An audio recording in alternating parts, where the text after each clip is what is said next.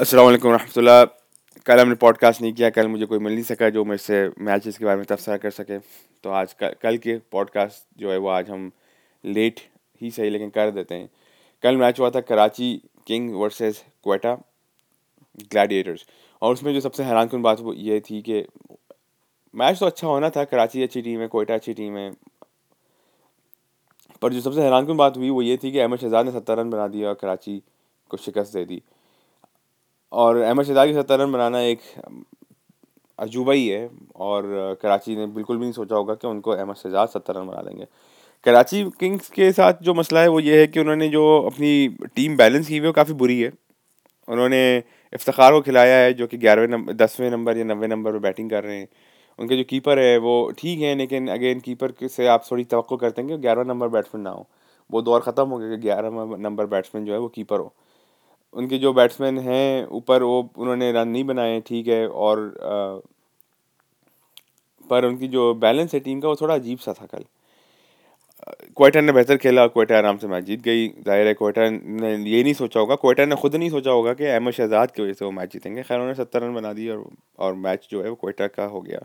ज़ाहिर है कोयटा के हेड कोच जो है विव रिचर्ड हैं, उनके साथ रहते हुए तो कोई आदमी बैटिंग कोई भी आदमी बैटिंग सीख ले। तो अहमद शहजाद का सीखना भी इतनी काफ़ी हैरान कन बात है लेकिन शायद नामुमकिन ना कहेंगे इस बात को क्योंकि उनके साथ वेब रिचर्ड्स हुए हैं तो शायद उन्होंने शायद बंदे का पुत्र बना ही दिया हो उन्होंने अहमद शहजाद को जो कि ऑब्वियसली नहीं है मेरे ख्याल से। ये एक तुक्का तो हर कोई लगा देता है शायद अहमद शहजाद की तरफ़ से भी एक तुक्का लग गया है। मैच कोयटा जीत गई। अगला मैच हमारा हुआ पीएसएल में लाहौर कलंदर्स वर्सेस पेशावर जालमी। पेशावर जालमी जो है वो टूर्नामेंट की आ, सबसे बेहतर टीम है। बेहतरीन टीम है। शाहिद आफरीदी है उनकी क़्यादत में, जो कि टी ट्वेंटी के आला प्लेयर हैं। मोहम्मद हफीज़ हैं। अगर आप देखें पाकिस्तान इंटरनेशनल पाकिस्तान जो टी ट्वेंटी खेलता है, उसमें जो पाकिस्तान मैच जीता है तो उसके मोस्ट ऑफ़ द गेम्स जो टी ट्वेंटी में पाकिस्तान मैच जीता है, उसके मैन ऑफ़ द मैच तो शाहिद आफरीदी होते हैं या मोहम्मद हफीज़ होते हैं।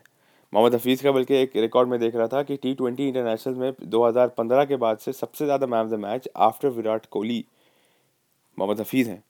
मतलब कि सेकंड नंबर पे जो जिन्होंने मैन ऑफ़ द मैच हासिल किए हैं इंटरनेशनल टी ट्वेंटीज़ में, वो मोहम्मद हफीज़ हैं। और फिर शाहिद आफरीदी भी उस लिस्ट में काफ़ी ऊपर हैं। बल्कि पाकिस्तान की तरफ़ से देखा जाए तो शाहिद आफरीदी नंबर दो पे हैं आफ्टर मोहम्मद हफीज़ तो मोहम्मद हफीज़ और शाहिद आफरीदी पाकिस्तान के दो बेहतरीन टी ट्वेंटी प्लेयर्स हैं, दोनों पेशावर जालमी में हैं। उन्होंने जो बाहर के प्लेयर्स लिए हैं, वो उसमें आप देखें बॉलिंग अटैक देखें शॉन टेट ठीक है, बैटिंग में नीचे आते हैं डैरन सैमी, जिससे आप बॉलिंग भी करा सकते हैं। डैरन सैमी आखिरी तीन ओवर के एक्सप्लोसिव प्लेयर है। पेशावर जालमी एक बेहतरीन टीम है, हम पहले भी कह चुके हैं।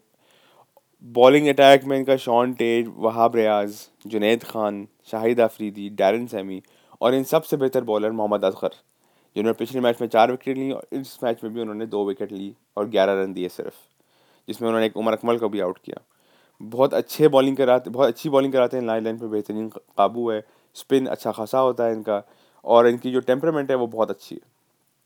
फील्डर भी बेहतरीन है। तो अगेन मोहम्मद टूर्नामेंट की टीम जो है वो पेशावर है टूर्नामेंट का प्लेयर जो फाइंड ऑफ़ द प्लेयर है फाइंड ऑफ़ द टूर्नामेंट है सॉरी वो डेफिनेटली मोहम्मद असगर हैं, और उन्होंने दोबारा ये साबित किया, आज दो विकटें लेके सिर्फ़ ग्यारह रन सिर्फ़ ग्यारह रन दे दो विकटें ली उन्होंने।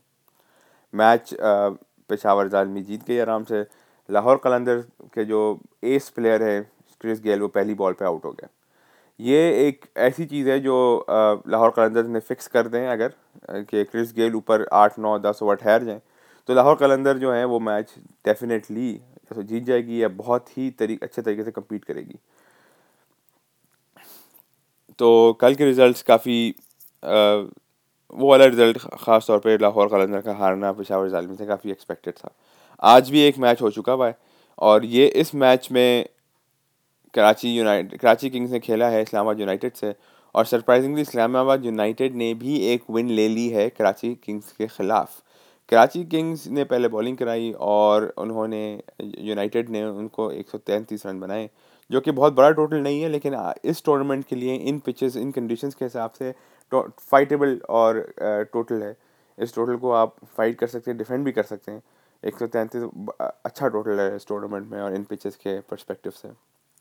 कराची ने जब बैटिंग करना शुरू की तो उन्होंने बहुत जल्दी जल्दी विकटें विकटें गंवाई और आखिर में सिर्फ़ रवि बपारा ही हैं जो एंड में थोड़ा उन्होंने अच्छी फाइट की रजिस्ट किया और फिर आखिरी ओवर में तेरह, आखिरी ओवर में उन्होंने आखिरी बॉल तक फाइट की और पंद्रह रन चाहिए थे और तीन रन से हारे। दो बॉलों में दस रन चाहिए थे, जिसमें रवि बारह ने सेकेंड लास्ट बॉल पर छक्का लगाया शेन वॉटसन को, और आखिरी बॉल पर चार रन चाहिए था, और उस पर उन्होंने सिर्फ़ एक रन ले सके। इस तरह के इस्लामाबाद यूनाइटेड की भी एक विन हो गई। कराची ने आज बैलेंस थोड़ी बेहतर खिलाई। उन्होंने थोड़े चेंजेस किए। मीर, उसाम अमीर को खिलाया उन्होंने और एक बैट्समैन उन्होंने इफ्तार को ऊपर बैटिंग कराई।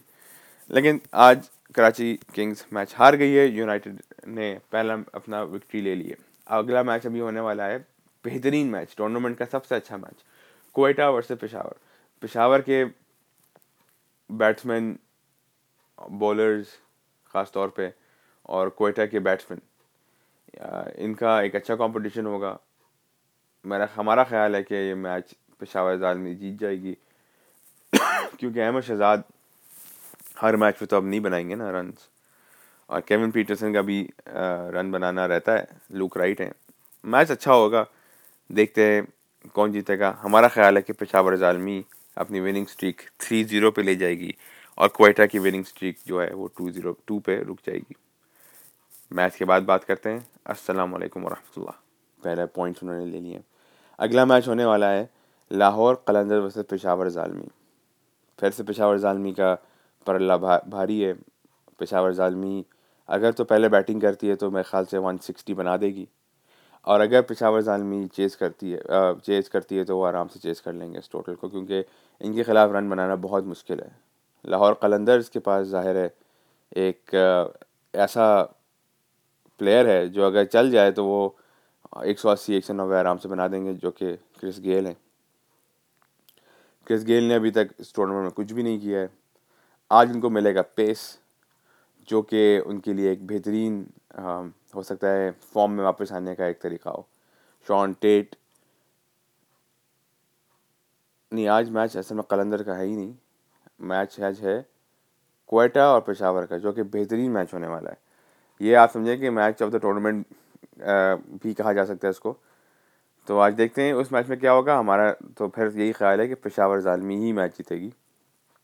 और एक बार फिर मोहम्मद असगर को देखेंगे हम। चलें फिर रात को बात होती है। अस्सलाम वालेकुम